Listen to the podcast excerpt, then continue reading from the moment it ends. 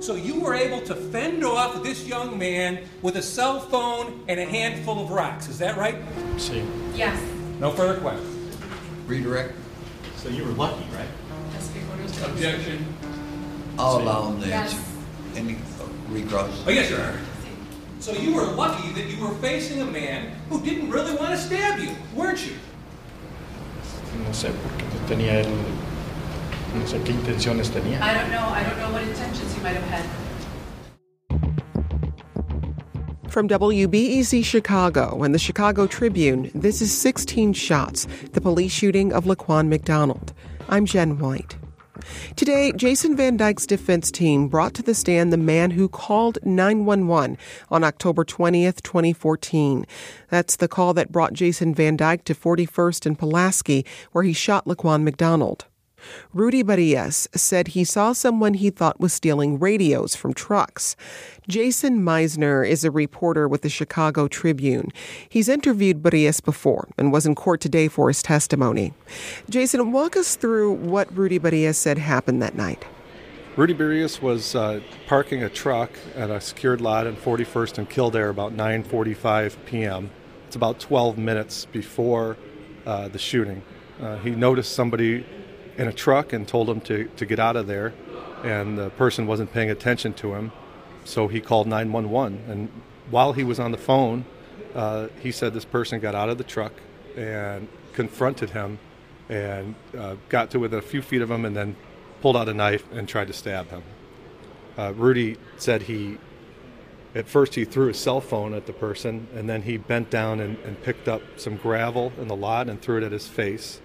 And then the person ran off towards 41st Street while the police were responding.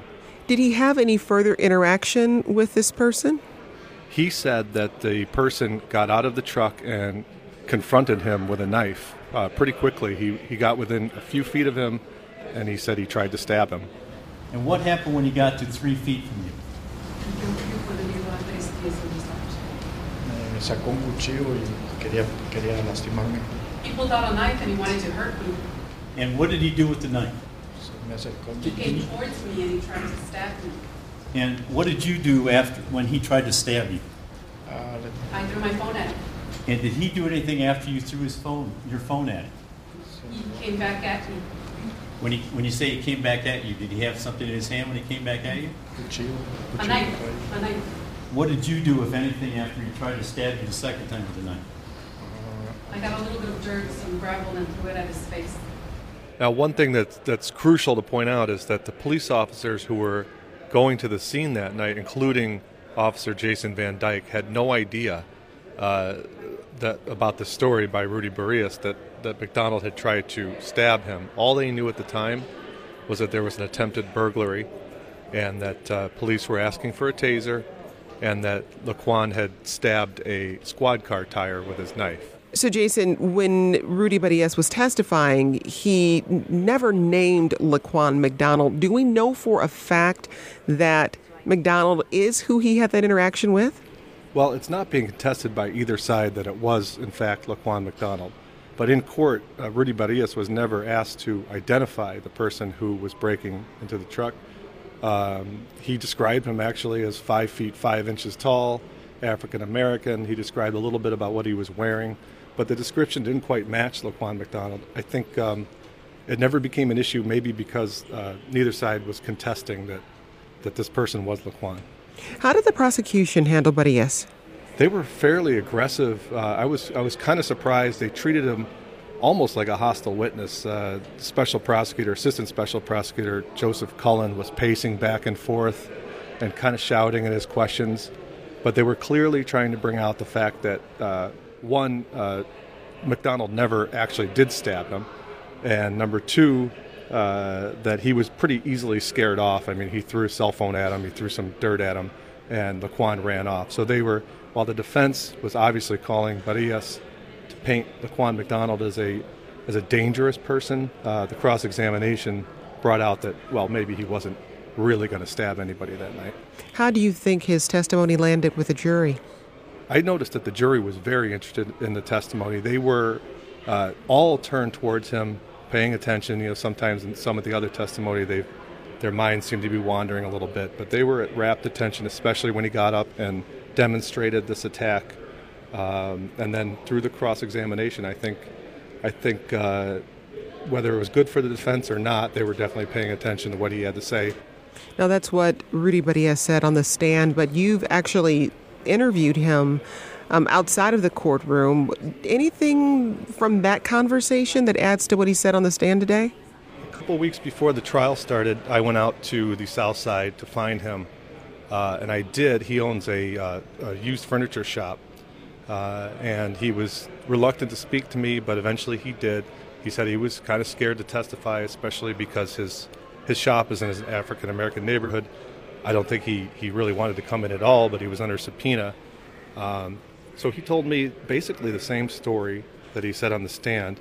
He did tell me that uh, Laquan was grunting at him that night, and that after he ran off, uh, Barias never knew what happened. It wasn't until a couple days later that he had a message on his machine from a Chicago police detective saying, You need to come in and talk to us. And what was his response when he found out what happened to Laquan McDonald? I asked him about that, and he, he told me, uh, look, this guy, um, you know, he did try to stab me, and I, I felt like if it wasn't me, he was going to try to hurt somebody else. So he told me that he thought that officers were just trying to do their job. But then I asked him, well, did you see the video? And he said, yes. And I said, what, do you, what did you think of when you saw that? And he just looked at me, he said, too many shots. Jason, thanks a lot. Thank you. Also in the courtroom today was WBEZ's Shannon Heffernan. And Shannon, another witness the defense called today was Leticia Velez. She was a police officer who was also on the scene that night. What were the key points she made? She testified that she thought Laquan McDonald had a gun because he reached to his side. Now, her partner did say, I don't think it's a gun, I think it's a knife, but, but, but that was still her viewpoint. She also thought that Laquan McDonald looked deranged.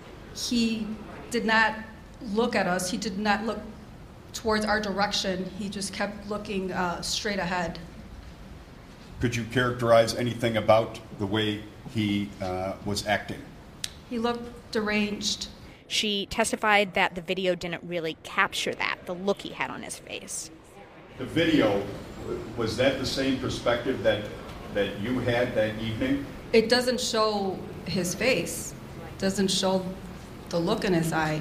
And the point of this is they're continuing to try to paint Laquan McDonald as this scary person, this person that Jason Van Dyke had a reason to be afraid of. Shannon, how do prosecutors push back on her testimony? They tried to say that she wasn't accurately describing the specifics, basically making her out to not be a credible witness. Like, the prosecutor asked a lot about whether or not she pulled her gun. She said she didn't remember if she drew her weapon or just unsnapped the holster. Um, she made a deal about how this was a, a long time ago, so it was hard to pull up details like that. They also brought some other issues up, like the fact that she had originally testified that this was a hot call or a very important call, and it turned out that originally she didn't want to respond to the call at all, that she had argued with her partner that they should go eat dinner and ignore the call. Part of the reason she says that she thought they shouldn't respond is because they didn't have a taser, so they didn't have the kind of tool that was being requested over the radio. Now, Van Dyke's defense attorneys also put some other witnesses up on the stand today to make the case that Laquan McDonald was violent and was a threat to officers that night. Who were those other witnesses? So, we heard from another staff member at the Juvenile Detention Center. She said she was called to the unit when some youth, including Laquan McDonald, wouldn't go to their rooms when they were supposed to.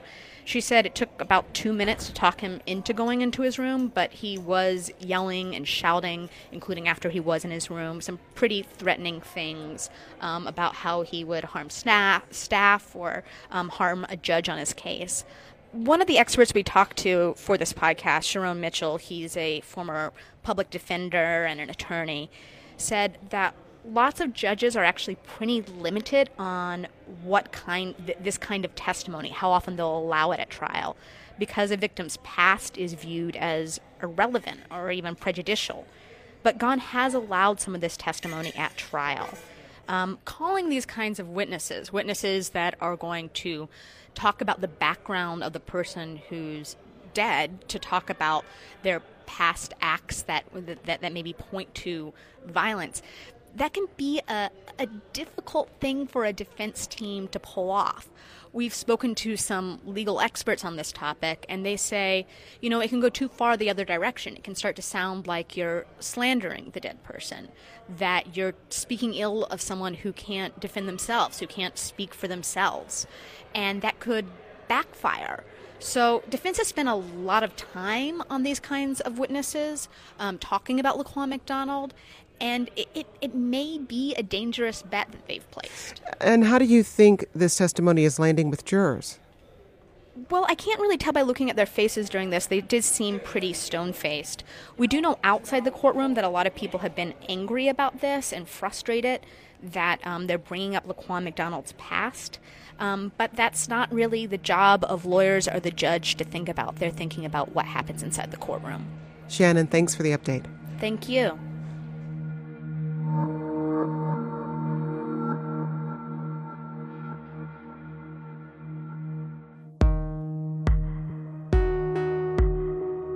Sixteen Shots is a production of WBEZ Chicago and the Chicago Tribune. You can find out more about the case at wbez.org slash 16 shots.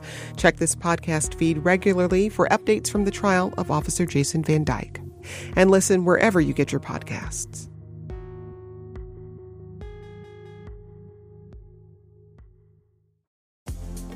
In the morning rush or the end of day hustle, find the news on the WBEZ mobile app. Catch up and stay informed on your schedule from wherever you are. Available now for Android or iOS.